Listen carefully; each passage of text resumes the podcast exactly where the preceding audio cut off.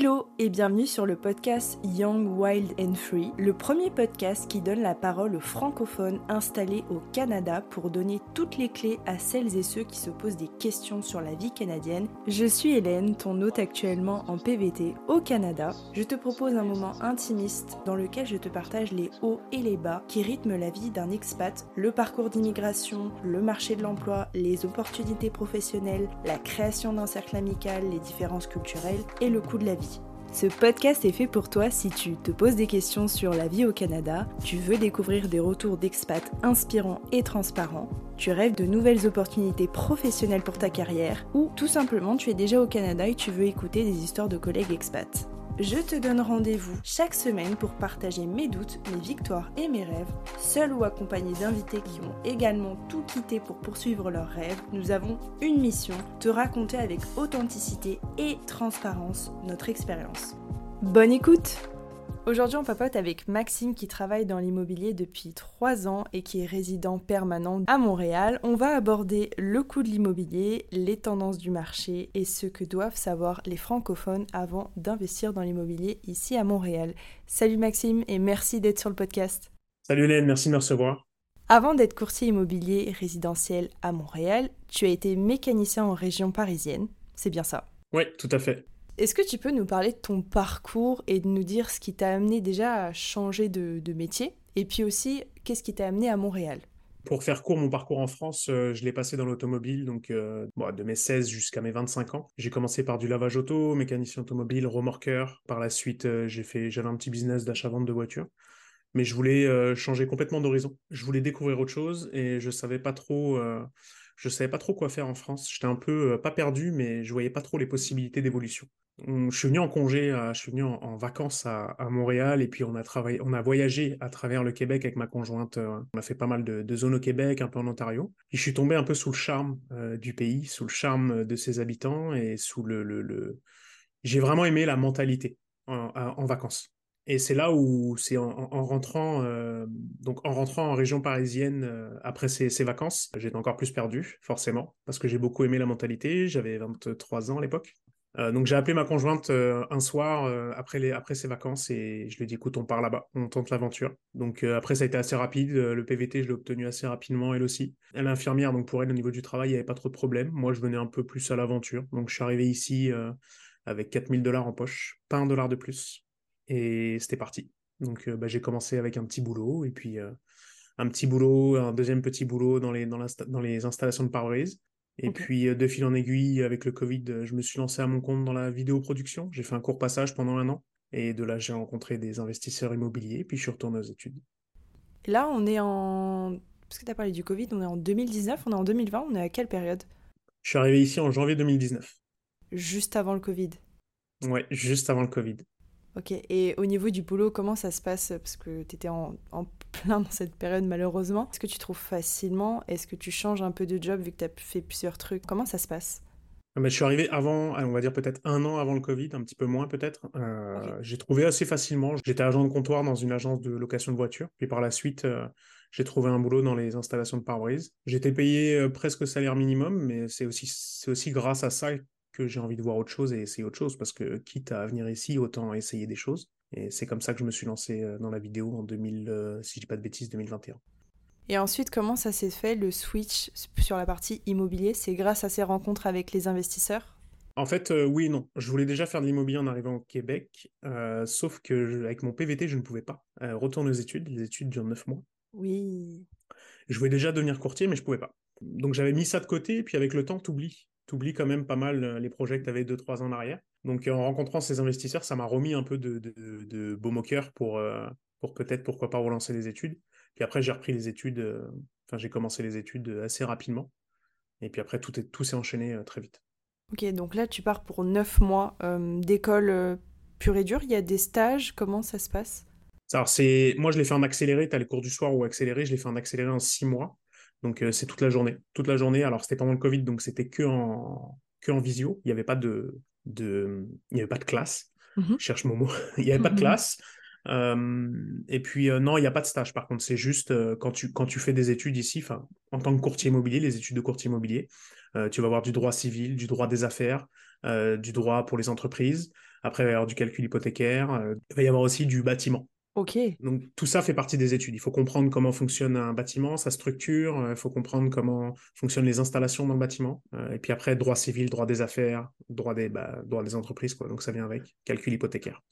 Donc là, tu es courtier immobilier résidentiel à Montréal depuis deux ans. C'est ça. Félicitations déjà. Merci. Tu connais le, le marché maintenant de l'immobilier à Montréal. Est-ce que tu peux le comparer un petit peu à celui de, je sais pas, Paris ou celui de la France? Est-ce qu'il y a des différences que tu pourrais énumérer par rapport au marché de, l'immobilier à Montréal et celui de la France, celui de Paris par exemple Oui, bien sûr. La première chose et la vraie différence, c'est qu'ici, il y a un ordre professionnel qui régit tous les courtiers immobiliers et il y a une seule plateforme où on affiche les biens, c'est Centris. Donc tous les biens qui sont affichés sur Centris sont avec des courtiers immobiliers. C'est la première chose. La deuxième chose, on est, tout- on est tous régis par un, par un ordre autoréglementé. Donc c'est-à-dire qu'on s'autoréglemente nous-mêmes euh, avec un conseil, etc., etc. Euh, la deuxième chose, c'est que ici le fonctionnement est différent. Il y aura toujours, ou presque toujours, 98% du temps, deux courtiers dans une transaction. Il y a toujours le courtier qui inscrit la propriété en vente et le courtier qui représente les acheteurs. Ça permet à ce que les deux parties soient protégées et que leur intérêt soit protégé. Donc ça, ça, représente quand même le, gros de ce métier-là. Et la le troisième point, c'est que les courtiers immobiliers détiennent, si ma mémoire est bonne, 90% du marché. 90% des transactions se passent avec un courtier immobilier. Et tu disais qu'on devait obligatoirement avoir euh, donc euh, deux personnes dans la vente. Si euh, des francophones nous écoutent et veulent acheter un bien immobilier à Montréal, ils sont obligés de passer par un courtier. C'est pas possible de le faire euh, solo ou c'est conseillé? C'est possible de le faire solo, mais le, le courtier vendeur va faire signer un document aux acheteurs comme quoi qu'il ne peut pas les représenter et il ne défendra pas leur intérêt. Et il va même jusqu'à leur conseiller, moi-même je le fais à l'inverse, on va même jusqu'à conseiller des acheteurs sans courtier à se faire représenter par un courtier. Parce qu'en fait, quand le vendeur va afficher un bien en vente, il va facturer un pourcentage qui sera retenu sur le prix de la vente chez le notaire, donc sa commission, et cette commission-là, il va la partager en deux avec le courtier des acheteurs. Et d'ailleurs, tu me fais penser à une question. Est-ce que les commissions sont similaires à la France, plus importantes, moins importantes? Les commissions, ça tourne entre 4 et 6% sur le montant total du bien. C'est moins important, non? Oui, c'est moins. Et cette commission-là va être divisée par deux, parce qu'il y aura un courtier en face. Donc, tu as le courtier qui va charger la commission, courtier vendeur, et tu as le courtier acheteur qui, lui, va se faire payer par le courtier vendeur.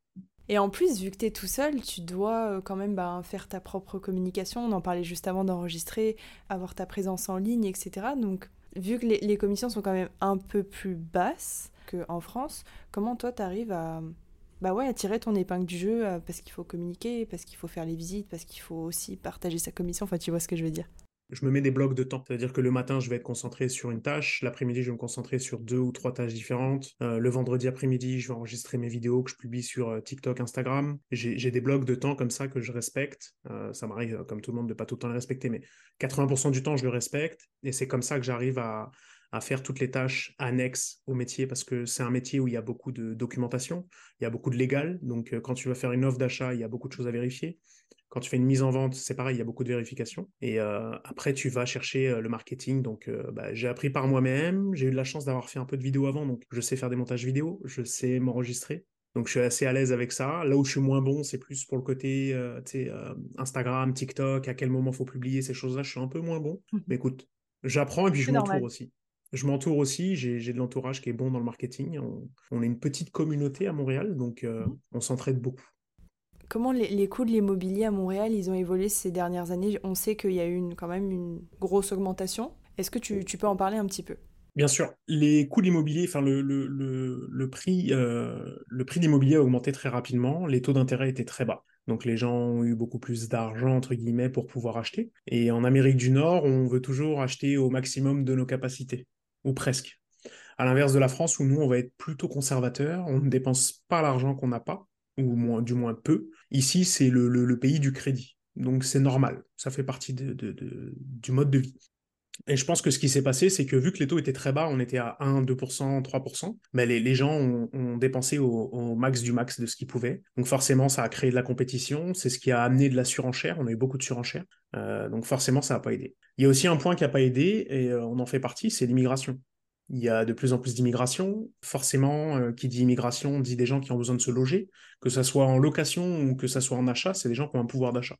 Un ingénieur qui arrive ici avec un salaire de 100, 120 000 dollars par an, à 2%, il pouvait s'acheter un, bel appartement. Donc tout ça, c'est des choses qui sont venues ajouter le, le, ça, a augmenté le niveau du prix. Est-ce que le Covid aussi a impacté euh, le, prix de l'immobilier selon toi?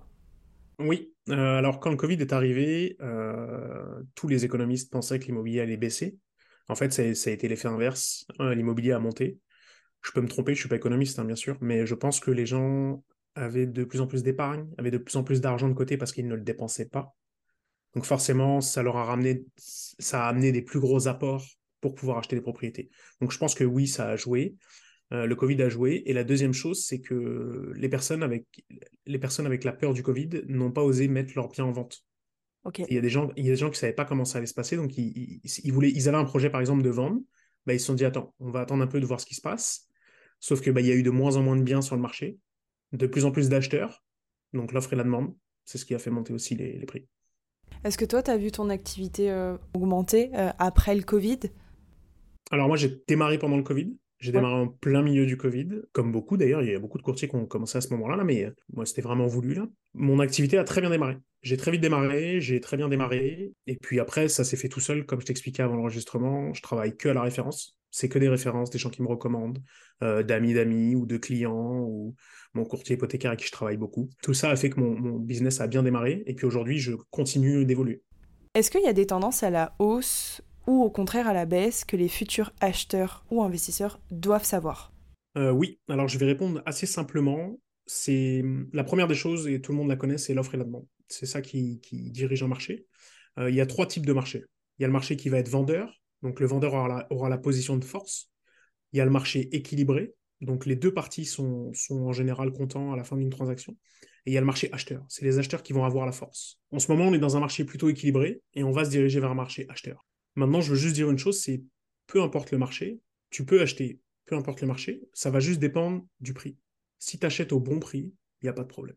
Que tu sois dans un marché haussier ou un marché baissier, si tu achètes au bon prix, tu revends dans 10, 15 ans, 5 ans, 10, 15 ans, il n'y a aucun problème.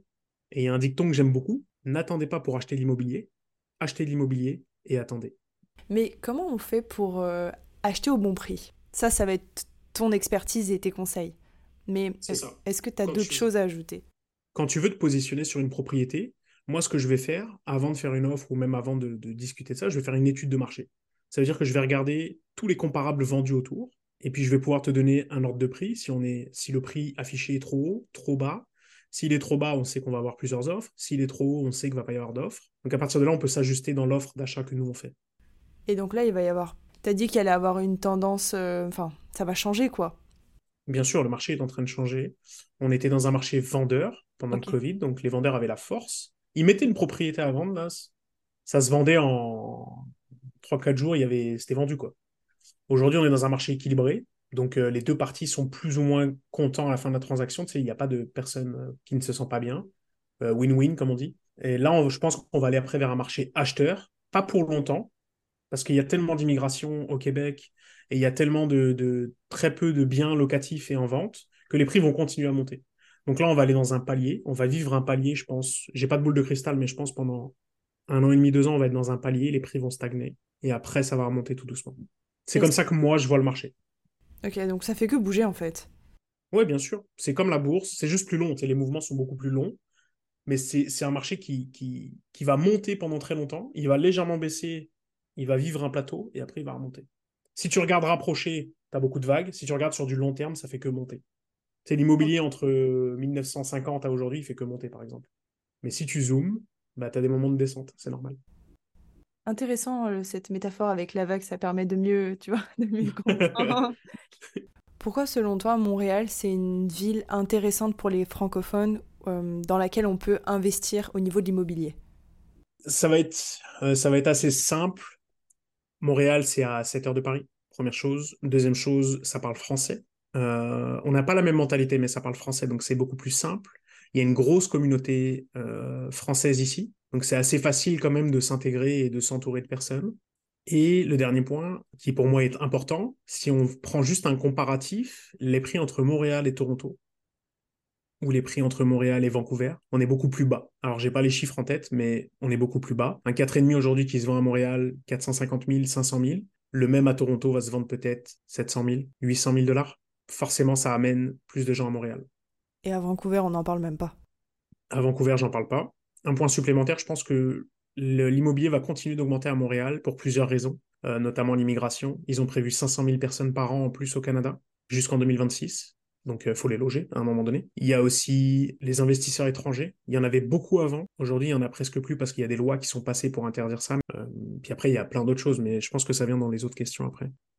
C'est plutôt un investissement euh, en tant que résidence principale ou c'est pour du locatif? Alors, quand on a un permis temporaire, on ne peut seulement acheter qu'une résidence principale. D'ailleurs, je vais faire une petite parenthèse, il y a une loi qui est passée le 1er janvier 2023 interdisant les permis temporaires d'acheter une propriété. Cette loi était contre-productive parce que tu peux pas demander à des gens de venir s'installer ici, de tout quitter, famille, amis, euh, revenus, maison, et de les empêcher d'acheter une propriété. C'est que quand tu es citoyen que tu peux acheter alors, c'est ça? Bah, C'était que en résident permanent ou citoyen, quand ils ont passé cette loi. Sauf qu'ils sont revenus sur ce, sur ce, sur ce règlement, parce que c'est pas la loi, c'est le règlement qui est lié à la loi, ils sont revenus sur le règlement pour modifier et permettre de nouveau au permis temporaire d'acheter une propriété. Et là, tu parles d'une loi liée au Québec ou liée au fédéral? Canada fédéral. C'est la loi qui à la base interdit les investisseurs étrangers, et dedans il y avait un règlement qui interdisait les permis temporaires. Cette loi a été, enfin, ce règlement a été modifié euh, le 27 mars 2023. Donc les permis temporaires peuvent de nouveau acheter. Ah ok, ça c'est une bonne nouvelle quand même. Parce que j'imagine que même de ton côté, ça t'enlevait quand même un paquet de, clients finalement. Moi, c'est peut-être 40-50% de clientèle, ça c'est la première chose. Et puis, euh, je trouvais ça vraiment contre-productif. De. Quand, quand tu as 20 ans ou 22 ans que tu viens en permis temporaire, c'est pas un problème de pas acheter une maison. là. tu viens, tu viens essayer le pays, c'est OK. Mais j'ai aussi des familles qui viennent ici avec trois enfants, ils ont vendu leur maison, ils ont un capital de 100, 150 000 euros à investir. Et pendant 2 euh, à 4 ans, ils peuvent pas acheter parce qu'ils doivent attendre la résidence. C'était pas enfin, c'était contre-productif. C'est quoi les, principaux quartiers où c'est intéressant d'investir? Et puis, c'est quoi les quartiers où les francophones investissent le plus? J'ai deux questions en une. Pour moi, tous les quartiers sont très intéressants. Euh, bien sûr, il y en a qui sont plus prisés que d'autres. Euh, Verdun, Plateau Montréal, Rosemont, Petite Patrie. Moi, j'aime beaucoup personnellement Hochelaga parce que c'est un quartier qui est un peu plus bas que les autres en termes de prix, mais c'est un quartier qui est vraiment en train de se gentrifier, comme on dit. Il est vraiment en train de s'améliorer et de, les, prix sont en train de monter. J'aime beaucoup aussi euh, l'est de l'île, enfin juste avant l'est, la 25, Longue Pointe. On peut trouver encore des, on peut trouver encore des deux chambres avec un stationnement assez récent pour moins de 400 000. Donc je trouve ça assez intéressant. Et on reste, euh, si on parle du métro, avec le métro, on est à 25 minutes, 20 minutes peut-être de Berry-UQAM. En voiture, tu es à 20, 22 minutes. Donc ça reste proche euh, du centre-ville. Et puis maintenant, il y a aussi le REM qui est très intéressant. Acheter tout autour du REM, là, c'est en train de monter je conseillerais principalement euh, tous ces quartiers-là. Qu'est-ce qui est le plus intéressant C'est d'investir à Montréal même ou c'est d'investir aux alentours? Tout dépend de ce qu'on recherche, j'imagine. Ça va dépendre de ton projet. Ça va dépendre de ton projet. Est-ce que tu investis pour y vivre? Est-ce que tu investis pour faire du locatif, du pur locatif? Est-ce que tu veux investir dans du 5 portées plus ou dans du 5 portées moins? Parce que les règles de financement ne sont pas les mêmes. Ça dépend vraiment de ton projet. Ok, on va faire court. Si tu as du capital, tu peux investir à Montréal si tu as un peu moins de capitaux, capital, je sais plus comment on dit. si tu as un peu moins de capital, tu peux investir en région. Il y a des endroits vraiment qui sont super intéressants que moi j'aime beaucoup. Euh, ça peut être euh, la ville de Sherbrooke, ça peut être euh, Trois-Rivières, ça peut être Shawinigan, ça peut être Saint-Jérôme. Tout ça, c'est des villes qui montent en termes de prix, qui sont intéressants et tu peux, peux faire des beaux coups financiers tout en investissant peu, entre guillemets. Et le point que je veux ajouter pour ceux qui veulent investir dans du pur locatif, en France, on regarde beaucoup le cash flow, donc euh, les mensualités, tu sais, donc tu vas prendre euh, ton coût d'hypothèque euh, mensuel plus tes frais mensuels versus tes loyers, qu'est-ce qui va te rester en différence? En France, on va beaucoup chercher cette différence. Ici, on va chercher la valeur du bien. Tu vas acheter un bien à 300 000 en 2023, bah, tu le revendras peut-être en 2030, il en vendra peut-être 420, 450. Tu sais, j'ai pas de boule de cristal, mais mmh. on va chercher beaucoup l'augmentation de valeur, beaucoup plus que le cash flow. Si le cash flow est à 0 ou à plus 10, plus 20, c'est pas très grave, tu vois. Ce qu'on veut, c'est l'augmentation de valeur. Et il existe un, troisième point, il existe une chose ici qui s'appelle le refinancement, qui n'est pas connu en France. Euh, tu peux refinancer ta bâtisse au bout d'un an, deux ans, trois ans, cinq ans, avec la nouvelle valeur. Donc si tu prends, euh, c'est anecdotique, mais si tu prends une, bâtisse qui prend 200 000 en deux ans, bah, tu vas pouvoir refinancer 200 euh, 000 de plus. Bien sûr, c'est bien plus compliqué que ça, mais je vulgarise la chose. Qu'est-ce qu'il faut regarder en priorité quand on recherche un bien en tant que francophone? En achat pour vivre dedans? Pour vivre dedans. Ok. Moi, ce qui revient toujours avec tous les Français qui sont ici depuis 3, 4, 5, 6 ans, qui veulent acheter leur première propriété, c'est proche du métro, parce qu'on pense toujours à la location. On ne sait jamais si on va rester ou pas euh, vivre ici. On, se pose toujours cette question-là. Puis euh, moi, je me la pose encore après 5 ans.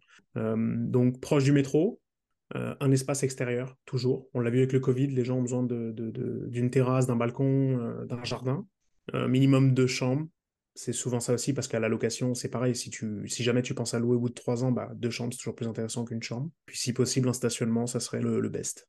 Au niveau des prêts à la banque, est-ce que en tant que francophone, tu sais s'il y a des, avantages, des désavantages, ou c'est comme en France, c'est-à-dire bah, ça dépend de ton job et de combien tu gagnes? Alors ici, euh, déjà, premièrement, le ratio d'endettement est plus élevé, donc euh, tu peux aller chercher beaucoup plus avec ton revenu annuel. Euh, sinon, les calculs sont les mêmes, que tu sois résident temporaire, résident permanent ou citoyen, tu auras le même accès aux prêts. Ça ne changera rien.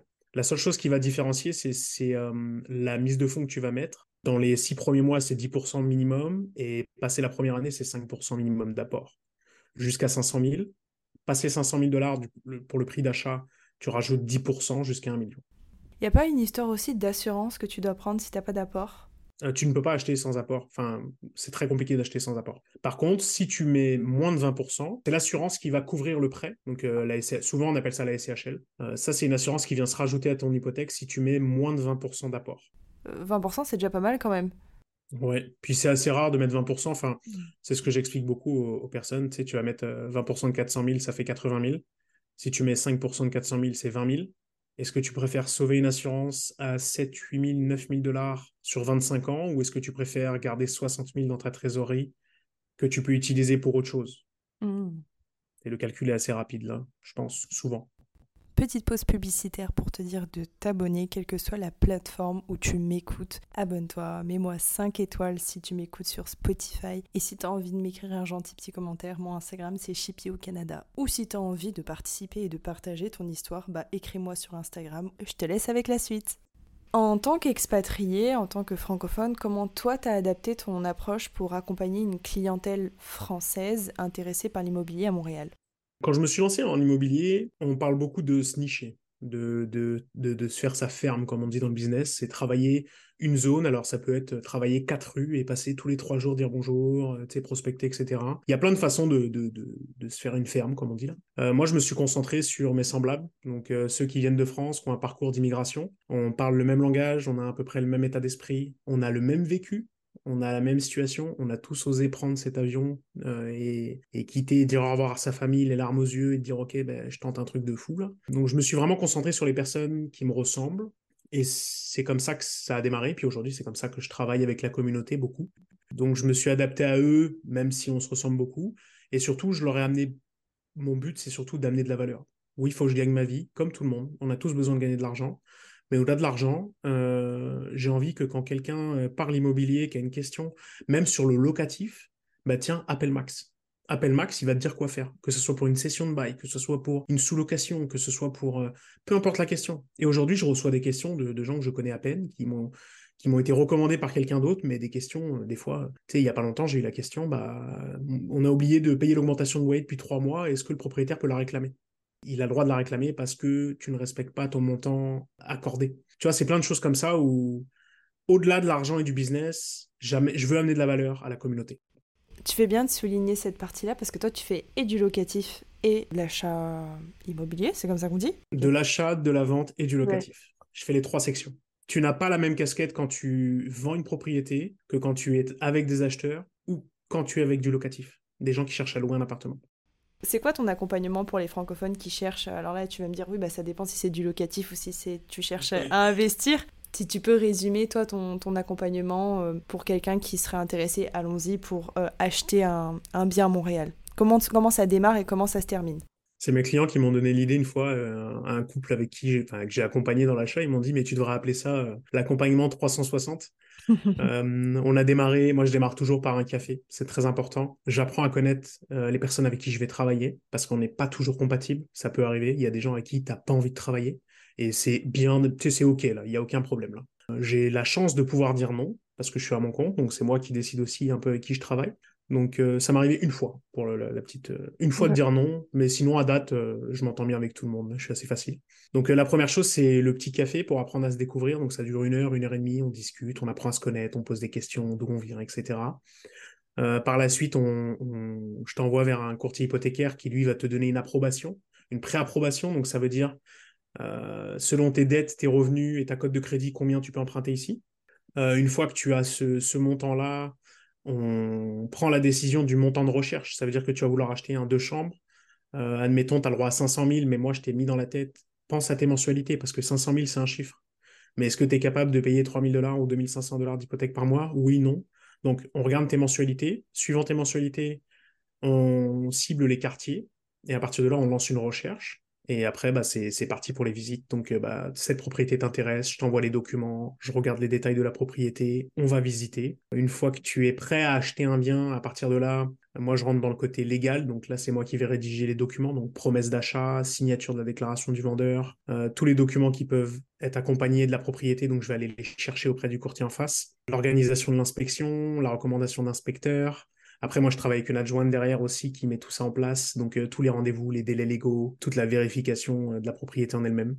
Et tu as aussi, euh, donc, pour faire court, ça fait promesse d'achat, documentation, inspection, financement. Donc, ça, c'est trois conditions. J'ai une question. C'est quoi la partie inspection? Qu'est-ce que ça veut dire? Alors, la partie inspection, au Québec, il est recommandé de faire une inspection quand tu achètes une propriété. Mmh c'est quelque chose que j'applique à la lettre et je suis assez chiant avec ça. Euh, même pour un bien neuf, j'aime bien faire une inspection pour une chose qui est simple, c'est que tu sais ce que tu achètes. Tu vas pas revenir dans six mois pour dire je ne savais pas. Et à l'inverse, quand un de mes clients vend, on peut faire des inspections pré-vente pour dire à l'acheteur voici l'inspection, tu ne peux pas m'attaquer parce qu'il y a quelque chose qui va pas. Tu vois Donc l'inspection, ça coûte euh, entre 600 dollars et 1000 dollars à peu près, mais ça vaut la peine tu sais ce que tu achètes. C'est un peu comme, comme un contrôle technique en France, ou comme ici, quand tu achètes une voiture, tu vas contrôler la voiture avant de l'acheter. C'est un peu la même chose. Tu vas contrôler ce que tu achètes, et si tu sens qu'il y a un truc qui est bizarre, mais tu peux même aller plus loin, faire des expertises, et après, bah, tu peux négocier le prix aussi. Ça peut arriver qu'on ait des baisses de prix de 10, 20 000 parce que bah, on a découvert, euh, je sais pas moi, une toiture a changé ou peu importe. Ok, c'est comme un espèce de scan en fait. Ouais, ils viennent, ils viennent voir la propriété, puis ils viennent, euh, ils viennent te donner un avis dessus et te, te mettre tous les défauts sur papier. Moi, j'appelle ça un peu un carnet d'entretien. Parce que mhm. si c'est des défauts mineurs, bah, tu peux les régler au fur et à mesure. C'est une fois que tu es rentré dans la propriété, je sais pas moi, tu achètes une maison, euh, tu as les portes à changer, bah, la première année, tu fais les portes. Euh, la deuxième année, tu vas changer, je sais pas moi, la douche. Tu vois. Ça peut être, ça peut être n'importe quoi, mais tu vas suivre un peu cette inspection pour savoir ce que tu as à faire dans la propriété. Et donc tu facilites grandement et limite tu prends par la main, on peut dire ça comme ça un peu les. Oh, limite. mais j'aime ça. Euh, mais j'imagine que ça doit être un accompagnement hyper rassurant parce que toi, tu l'as dit plusieurs fois, tu connais le légal et je pense que c'est hyper important ici au Québec de savoir bah, ce qui est possible de faire, ce qui n'est pas possible, les risques. Donc tu apportes vraiment une plus-value, c'est le, terme que tu as emprunté tout à l'heure, pour tes clients francophones. C'est ça. Et puis c'est le, pour rappeler, c'est le pays de la procédure. Mmh oui. Ils ne vont pas hésiter à t'attaquer s'il y a le moindre problème. Donc il faut savoir, euh, tu sais, en France, euh, il y a un problème, il y a un conflit. Bon, ça a peut-être changé, mais quand j'y étais encore, il y a un problème, il y a un conflit. Tu vas t'asseoir autour d'une table, tu discutes à la bonne franquette, on trouve une entente, on n'en parle plus, quoi. Ici, non. Ici, ils t'attaquent pour le moindre truc, ils t'attaquent. Ils n'ont rien à perdre. Donc c'est pour ça qu'il faut savoir se, protéger et se baquer. Comme ça, au moins, bah, es safe. si tu es droit dans tes baskets et que tu dors l'esprit tranquille, bah, il n'y a pas de problème, quoi. Tu vois? Mmh et puis, euh, tu sais, ça peut aller plus loin des fois. Euh, il n'y a pas longtemps, j'ai fait une inspection avec un couple. Bah, on a découvert une fissure dans la fondation. Euh, ici, c'est quelque chose qui est assez courant d'avoir des fissures dans les fondations. Mais si on n'avait pas fait l'inspection, on ne l'aurait pas vu. Bah, ça, ça a permis d'avoir une. Je ne peux pas parler des montants parce que c'est confidentiel, mais ça a permis d'avoir une baisse de prix. Oh, ok, super. Donc, on a, on a été négocié encore sur le prix d'achat pour qu'ils puissent faire les travaux. Mmh. Donc, c'est pour ça que c'est important de, de, de Déjà, de travailler avec quelqu'un en qui vous avez confiance, c'est la première chose, votre courtier immobilier. Si vous n'avez pas confiance, que ce soit, moi ou un autre, hein, peu importe, on, s'en fiche là. Vous devez travailler avec quelqu'un en qui vous avez pleinement confiance et qui vous accompagne, qui vous explique tout de A à Z. Comment tu fais, toi, pour rester euh, hyper proactif sur la partie légale? Les... Est-ce que les lois, elles bougent souvent? Comment tu t'informes justement pour toujours ben, fournir les meilleures informations et les plus justes à, tes clients? Alors, les lois bougent beaucoup. Euh, on a des formations continues. On est tous les jours ou presque tous les deux jours, on reçoit euh, des, informations de notre, euh, notre ordre professionnel qui permet de nous mettre à jour. Et puis, euh, on parle beaucoup aussi avec des gens qui ont beaucoup d'expérience, qui ont 15, 20 ans de métier. Tu sais, par exemple, ça, même moi, ça m'arrive encore d'aller sur des propriétés où il y a des choses que je ne connaissais pas.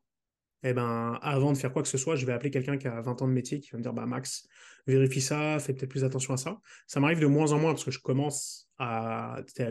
Je suis vraiment de plus en plus à l'aise dans le métier.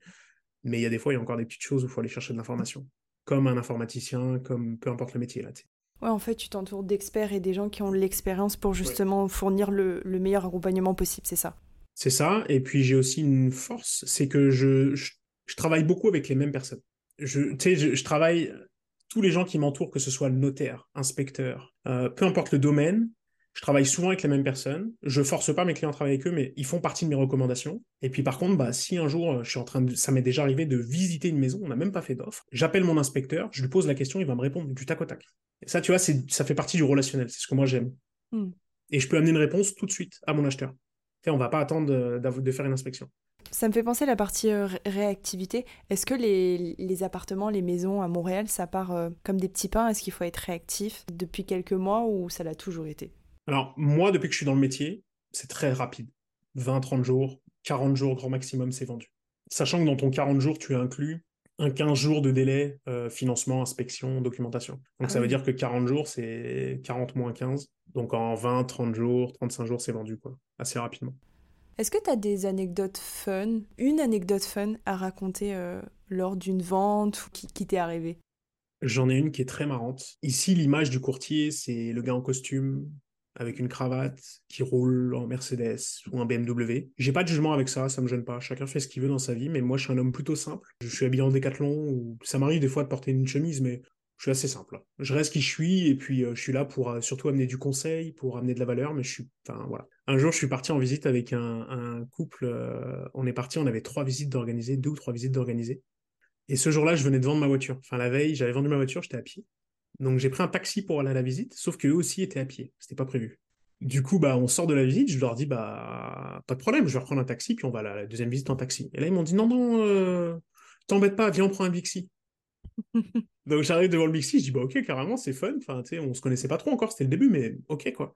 J'arrive devant le Bixi, je venais de changer de carte de, carte de crédit, je pouvais pas payer mon Bixi. Ah, c'est drôle. Euh, donc c'est mes clients qui m'ont payé mon Bixi, et j'ai tenu parole, je lui ai dit, le jour où on passe chez le notaire, je te rends ton 1 dollar de location. et le jour où je suis allé chez le notaire, j'y suis allé en métro et on s'est retrouvé dans la même rame de métro. Ah, c'est drôle. Et je lui ai rendu son 1 dollar de location, son 1 dollar du Bixi. Enfin, c'est, c'est, moi, je trouve ça super cool. Et puis aujourd'hui, on se voit toujours. Il me référence euh, des amis. Puis des fois, je vais prendre l'apéro avec eux. Puis c'est OK. Donc, ils sont contents de leur achat. Je pense, ouais. Ils sont très heureux. ouais, c'est chouette. C'est quoi tes prochains défis personnels et professionnels? Un défi euh, professionnel, personnel, c'est une bonne question. J'ai fait un 10 km l'année dernière, j'ai couru un 10 km, le 10 km de Montréal, dont je suis très fier, parce que je suis un gars assez corpulent quand même, je suis lourd. Et j'aimerais bien faire un semi-marathon pour 2024. Et c'est un beau objectif, ça. Ça serait un bel objectif. Euh, puis maintenant que je viens de le dire, bah, je vais m'y engager. Donc je m'engage auprès de toi. yes, c'est noté. C'est quand le, le semi-marathon qu'on regarde la date au mois de septembre. mois de septembre 2024. Ok, bon, il y a encore un peu de temps. Bon, il y a l'hiver entre-temps, mais je suis dans la merde. Euh, et puis le deuxième objectif, c'est de monter une équipe de courtiers. Waouh, ça c'est beau. Ici, ça se fait beaucoup. Donc, euh, tu as un courtier qui va gérer une équipe de. Souvent, c'est des jeunes courtiers qui démarrent dans le métier. J'aimerais bien monter une équipe pour amener, euh, amener ma façon d'être, ma façon de penser des gens qui me ressemblent, parce que qu'on le veuille ou non, euh, le métier de courtier immobilier, puis tout ce qui touche à l'immobilier, c'est un monde de requins. Qu'on le veuille ou non, c'est un monde de requins. Moi, je pense pas de cette manière-là, du moins, je pense. Oui, il faut que je gagne ma vie, il faut que je gagne de l'argent. Le but d'une entreprise, c'est de prospérer. Mais au-delà de l'argent, le plus important à mes yeux, c'est le relationnel. Et je pense que plus tu es bon avec tes clients, plus tu en prends soin, plus ils vont te recommander, plus l'argent va venir. C'est automatique. Hein. Donc j'aimerais bien monter une équipe et amener cette valeur-là à des nouveaux courtiers pour peut-être les faire prospérer eux aussi, et puis que tout le monde puisse en vivre, et que tous nos clients soient heureux. Oh, ça c'est le super mot de la fin, j'adore. Je pense vraiment que c'est... J'aimerais que ça, ça continue dans ce sens-là. C'est des, des, beaux défis, donc en septembre, donc on revient avec le semi-marathon et une nouvelle équipe alors. Ça serait bien, ouais, carrément. Le, le message est passé. Si jamais il y a des francophones qui nous écoutent avec d'abord un projet locatif et qui veulent venir vers toi, qu'est-ce qu'ils doivent avoir comme demande, qu'est-ce qu'ils doivent avoir comme critères pour vraiment que toi tu puisses les aider rapidement et, optimiser la recherche On parle en logement locatif Locatif. Ok. Locatif, euh, déjà la première chose que je conseille à tout le monde, peu importe, courtier, pas courtier, ne payez rien tant que vous n'avez pas signé de bail. C'est la mhm. première chose. Je reçois des appels des gens qui ont payé 500 dollars pour réserver un appart, ils se sont fait arnaquer. Mauvaise histoire. Ne payez rien. La deuxième chose, s'ils viennent vers moi, euh, tout ce qui va être en dessous de 1600 dollars et moins, les courtiers partagent aussi leur rétribution sur ces montants-là. Donc forcément, quelqu'un qui est à 1600 dollars ou moins va, mettre plus de temps à me répondre. Je ne vais pas dire autre chose, mais il va mettre plus de temps à me répondre. Donc je conseille à tous ceux qui cherchent à 1600 et moins de regarder par eux-mêmes sur Centris, de contacter les courtiers en direct, et ça ira peut-être beaucoup plus vite pour eux. La deuxième chose, c'est bah, euh, Marketplace, l'ESPAC. Sur tous ces sites-là, il y a aussi des logements qui sont intéressants pour des bons prix. En tout cas, si vous avez des, si vous avez des appartements, euh, enfin, si vous êtes intéressé pour louer, il n'y a pas vraiment de, de, règles en tant que telles. Euh, le plus dur, c'est les animaux. Quand il y a des animaux, c'est assez dur de trouver un logement. Mais sinon, enfin, aujourd'hui, moi, je fais passer des dossiers de personnes qui n'ont pas encore de travail, qui ont juste un peu d'économie. ça passe, quoi. il, y a une manière de, il y a une manière de présenter les choses, en fait, je pense. Euh, si tu expliques à un courtier en face qui, bah, qui, ne connaît pas le monde des nouveaux arrivants, si moi j'explique toujours la même chose, c'est les gens qui viennent ici ne viennent pas là pour attendre que ça se passe. Ils viennent ici pour trouver un travail, pour prospérer. Donc à partir de là, bah, ils vont payer leur loyer. Je ne suis pas stressé avec ça. Ok, donc... C'est de, la manière, c'est de la manière de comment on présente les choses. Et même ceux qui cherchent sans courtier, préparez bien votre présentation. Voici, euh, voici pourquoi je suis venu au Canada, voici dans quoi je vais travailler, voici mes revenus annuels estimés, voici mes économies. Ok, donc toi tu penses que si tu arrives à bien présenter euh, tes clients, ça, ça, passe? Parce que euh, j'ai l'impression qu'il y a de plus en plus de gens, en tout cas pour regarder sur les groupes, qui ont un peu des économies de côté, mais qui disent ouais, j'arrive pas à avoir de réponse, malgré ça on me refuse parce que j'ai pas de travail. Toi tu penses que même si, enfin, que tu arrives plutôt à vendre tes clients, ça passe? À date, j'ai jamais eu de dossier refusé. Oh, c'est intéressant ça. Juste la manière, on, est tous, on est, on, est tous humains. Hein. Si demain, tu arrives sur une table et que tu dis, bah alors, s'il y a d'autres personnes en face en concurrence, ça va peut-être moins bien passer, mais si tu n'as pas de concurrence, que tu es le premier à faire une offre, bah, euh, voici leur situation, voici leur revenu annuel. Euh, après, il faut, il faut aussi être logique. Hein. Si tu te positionnes sur un loyer à 3000 dollars par mois, mais que tu gagnes un revenu de 30 000 dollars par an, ça marche pas. Il mmh. faut aussi être logique. Si tu vas chercher un loyer à 1600 et que tu fais 100 000 de revenus, le propriétaire, il va se dire, bah, ok, pas de problème, quoi, tu vois c'est tout est dans la présentation, dans la bonne foi, dans comment expliquer les choses. Puis à date, j'ai pas eu de problème. Donc ça c'est pour la partie locative. Et si on veut acheter un, bien immobilier à Montréal, comment on fait pour te contacter ou plutôt euh, qu'est-ce qu'on doit te, avec quel message on, doit arriver vers toi? Bah, salut Max, on prend un café. Moi, ça me suffit. On prend un café, euh, on pense à acheter, on n'est pas sûr, on veut savoir comment ça se passe. Bah, pas de problème. On se prend un café, puis on va discuter. Il n'y a pas d'engagement, c'est euh, à la bonne franquette. Et puis, euh, à partir de là, je leur expliquerai comment ça fonctionne. Donc, tu sais, on va voir le courtier qui va être prêt à approuver. Puis après, on va regarder tes mensualités. Est-ce que tu es confortable de payer ces mensualités? Qu'est-ce que tu veux acheter? C'est aussi son importance, hein, parce qu'on a tous des goûts différents. Mais euh, non, c'est simplement par les réseaux sociaux, Instagram, euh, Facebook. Euh, c'est max, on se prend un café. Voilà, moi ça me suffit. Avec plaisir. On t'écrit sur les réseaux sociaux ou tu as un site internet? Comment ça se passe pour te contacter? Le site sera fini au mois de décembre. Ok. mais on peut me contacter sur les réseaux sociaux, Instagram ou par téléphone ou par email, peu importe. Je, suis, assez, je suis facilement joignable. Tes réseaux sociaux, c'est? Maxime.gaumont pour Instagram. Ok. Et puis Maxime Gaumont sur Facebook. Et je suis beaucoup sur WhatsApp aussi, pour ceux qui veulent. Et ben, je mettrai toutes tes infos dans la partie description, comme ça on pourra te contacter si on a plein de questions. Merci beaucoup, en tout cas c'était cool de, t'avoir et euh, t'as partagé beaucoup, donc euh, je pense que ça va pouvoir aider beaucoup de personnes. Donc euh, c'était cool, j'espère que t'as bien aimé ce moment. Ouais, carrément, merci beaucoup à toi. Merci de m'avoir reçu, merci de partager ma voix aussi à tes auditeurs, à ceux qui t'écoutent.